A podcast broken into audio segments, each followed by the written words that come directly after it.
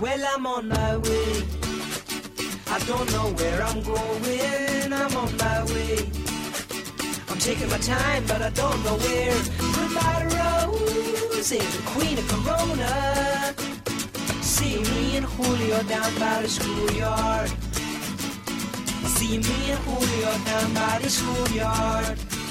Good morning, 810 News Radio 92.3, informative, local, dependable. Uh, good news note, I just heard from Chris Phillips, the Escambia County uh, traffic engineer.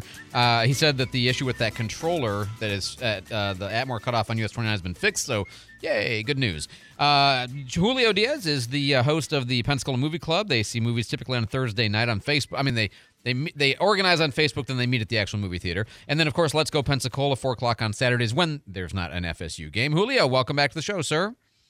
Hey, thanks, Andrew. And yes, I, uh, Let's Go Pensacola will be on tomorrow, although it will be a short show. It'll only be a half an hour instead of an hour. Excellent. Very good reminder. Uh, would you guys watch uh, Godzilla Minus One? Yeah, I've actually seen two movies. They did uh, they did an early access screening of Godzilla Minus One on Wednesday. Oh, okay. So I saw saw that on Wednesday, and then we'll talk about the other movie I saw in just a minute. But uh, yeah, Godzilla Minus One is absolutely phenomenal. Oh, great. Uh, th- this is uh, it might be my new favorite Godzilla movie. It, I mean, it, like standing toe to toe with the, the original, and uh, I think that's kind of interesting to to note because it's a movie that does harken back to the original. This is uh, uh, minus one is kind of meant to be like an origin story. It is set in the set in, uh, starting during World War II and in the early days of Japan following World War II, and has to do with you know the first first encounter with Godzilla and how Godzilla comes to uh, you know be you know Great. the the, the monster we all know Godzilla to be. Uh, it, uh, unlike a lot of these Godzilla movies, you know, there's a lot of these movies where you're like, yeah, I don't care about the humans. Let's just have the the monsters fight. You know, that's what I'm here for. The human story is actually really great in this too.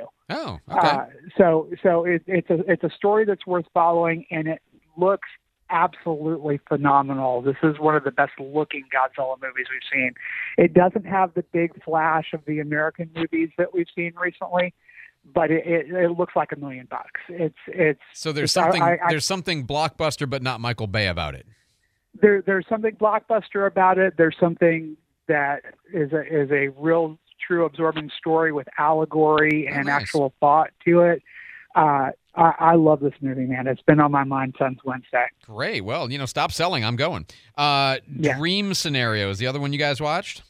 Yeah, and I should say real quick one more thing about Godzilla minus one. Yes, it is a Japanese film. It is in Japanese. You're going to have subtitles here. Oh, okay. So I'm gonna have to read my Okay. way through the monster film. Still worth seeing by far, I'm sure. Okay. Yeah. Dream Scenario. Yeah, yeah. Dream Scenario is the new film starring Nicolas Cage. Uh, this is Nicolas Cage kind of in the uh, the adaptation mode, kind of Oh, that like quirky Charlie Kaufman, Michelle, Michel Gondry kind of kind of mode. Although it it doesn't really feel derivative of those movies, and it really does feel like it goes in its own way.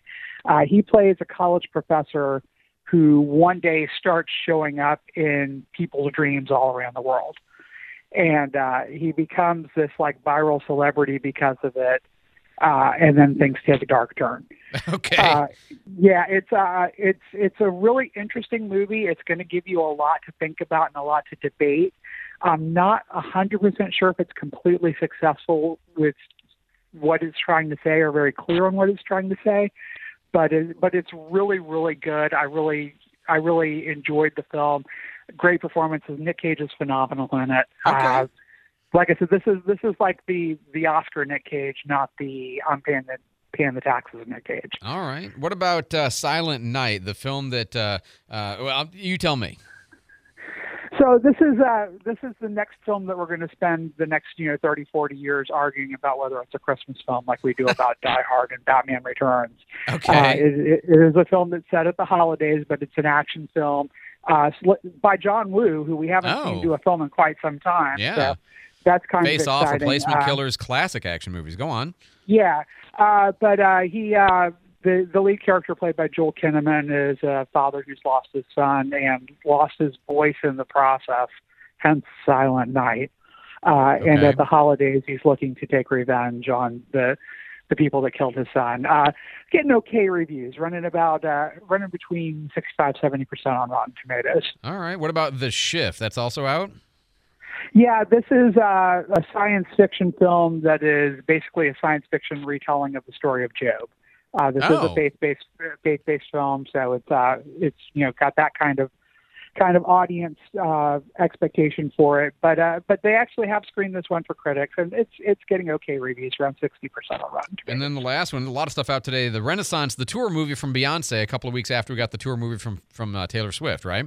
Yeah, yeah. In fact, the Taylor Swift movie is still playing, so they you, you can't could possibly go see something you can't see in real life, a Taylor Swift Beyonce double bill if you so chose to. yeah. Uh, yeah, uh, you, you know, this is a big concert film with a with one of the preeminent artists of our day. If you like her, you're going to see it. If you don't like her, you're probably not going to see it. Uh, but uh, very sparse reviews on this so far, but all the reviews so far are very much positive. Sure. And I mean, as you said, if you're a fan, you're going to love it. And if you're not a fan, you're probably not going to be converted by the movie, I wouldn't think. What are you guys going to watch next week? Uh, well, we have the new uh, new uh, animated film by Hayao Miyazaki in Studio Ghibli uh, called The Boy and the Heron. Uh, that uh, is, you know, probably going to be your your animated feature Oscar this year is going to be between that and Across the Spider Verse. So uh, Oh, this okay. is going to be yeah. Uh, so looking forward to that. We'll be checking that out next week, and that again will be in Japanese with subtitles. So uh, we're two, go, going for a twofer back to back there. Uh, but uh, looking forward to that next week at uh, AMC on W Street. Follow them on Facebook, the Pensacola Movie Club. Listen to an abbreviated Let's Go Pensacola tomorrow at 4 o'clock here on News Radio. Julio, always a pleasure, sir. We'll talk to you next week. All right, thanks, Adrian. Next week we're back to full full schedule on Let's Go Pensacola also. Oh, So okay. full, Great. Full, full show starting next week. Outstanding.